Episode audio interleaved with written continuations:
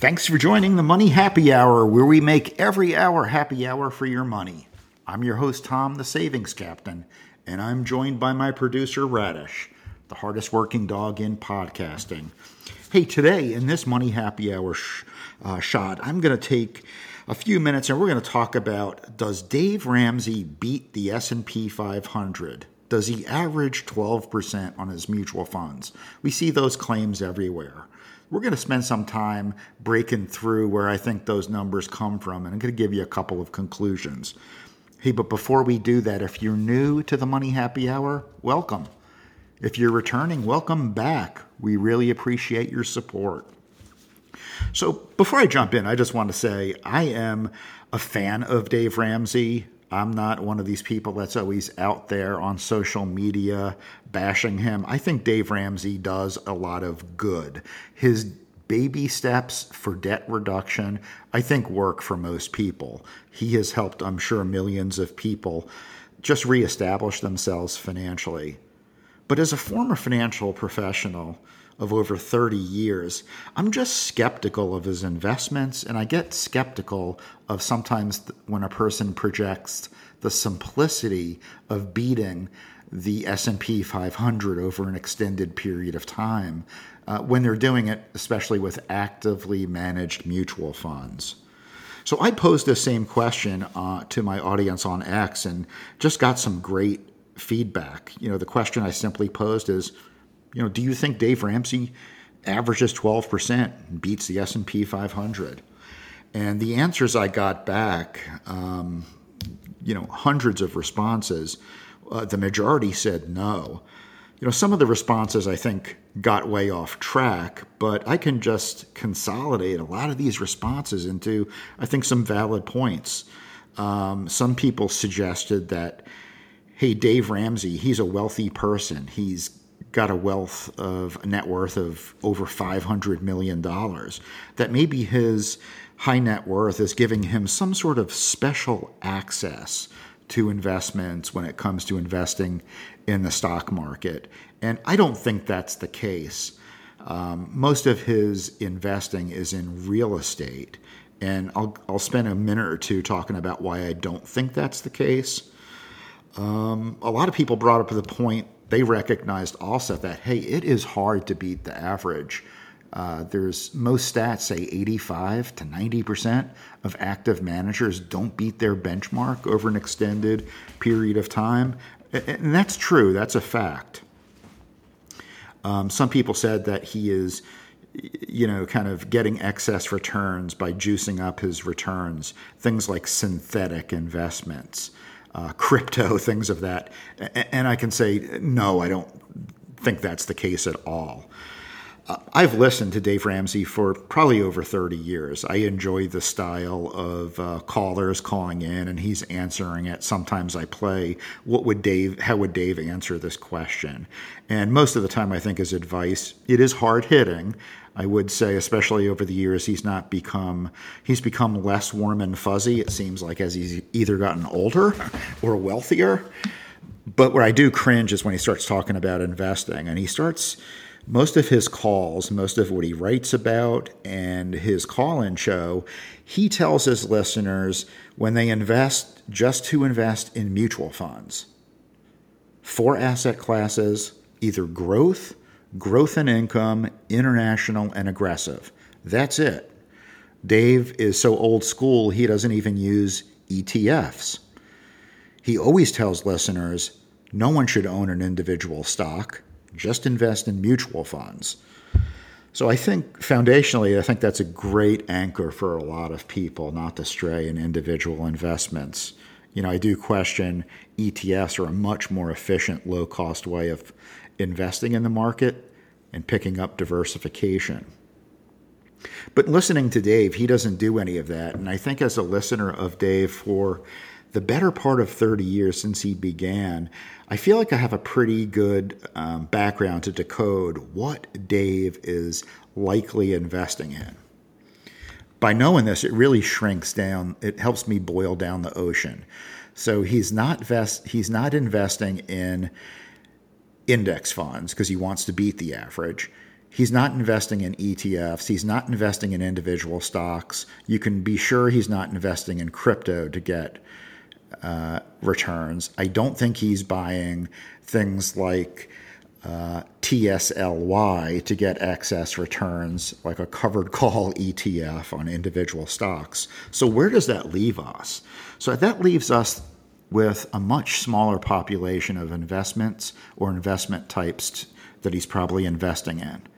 Now, if you listen to Dave Ramsey, you probably hear him talk about his Smart SmartVestor Pro. These are supposedly vetted investment professionals all around the country that will sit down with you and have that heart of a teacher to show you how to invest and what to invest in. So the when you're sitting down with an investment professional, they've got to make money, they've got to get paid somehow, either on some sort of fee of managing your portfolio or in what was called mutual funds, open end, front end loaded mutual funds. So I took a dive into at least one clue of what Dave is probably investing in.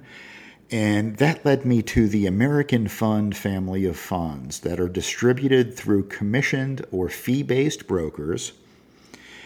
And Edward Jones is one of the larger distributors of American funds. So then I started looking at, well, based on that, we've got a clue. Well, let's just see if American funds, if that family of funds is beating is averaging 12% and consistently beating the market.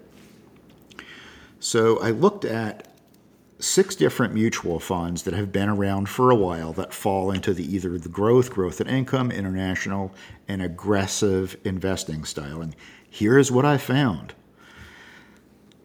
The AMCAP fund it's a growth fund. That's average. And I use 10 year returns. I could have cut and sliced and diced this these numbers in a whole different bunch of ways, but 10 years seemed like the most reasonable number. And this thesis kind of holds up whether I go back one year, three year, five years, 10 years, or even 30 years. But all these funds have been in existence. So let me go into it. The AMCAP fund, a growth fund, 10.65%. Oh, and by the way, these numbers I'm giving you, I did back out if you did pay the five and three quarters um, front end sales charge. So 10.65%. Nope, that's not 12%. The Euro Pacific Fund, that's going to get us, that's their hallmark international fund. International investments haven't done well this past decade. Neither is this. That's 5.3. Still not 10, still not 12%. Um, I used a small cap world fund for international as well, just to see if we can get 12% return there. Nope. That came in at 807. We're getting close on American funds, one of their signature funds, the Growth Fund of America, 11.96%. And then the New Economy Fund, which would be a version of a small cap or aggressive growth fund, that came in at 10.17%. So I would conclude that's not 12%. Well, what would we have done if we just invested in the index during that same period of time? I picked VOO, uh, Vanguard's S&P 500 ETF, and that's a 12.78% return as of late September 2023, going back 10 years. So we can sit here and criticize Dave all we want, and here's what I conclude. Uh, my conclusion, and I still will stick to it, I think the 12% that he uses on his return average is a bit aggressive.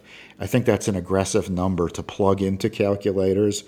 And honestly, I, almost like the Loch Ness Monster, Bigfoot, until I see something a little more validating, I'm still going to remain skeptical if Dave Uh, is really getting a 12% return on his mutual funds. So that's one conclusion.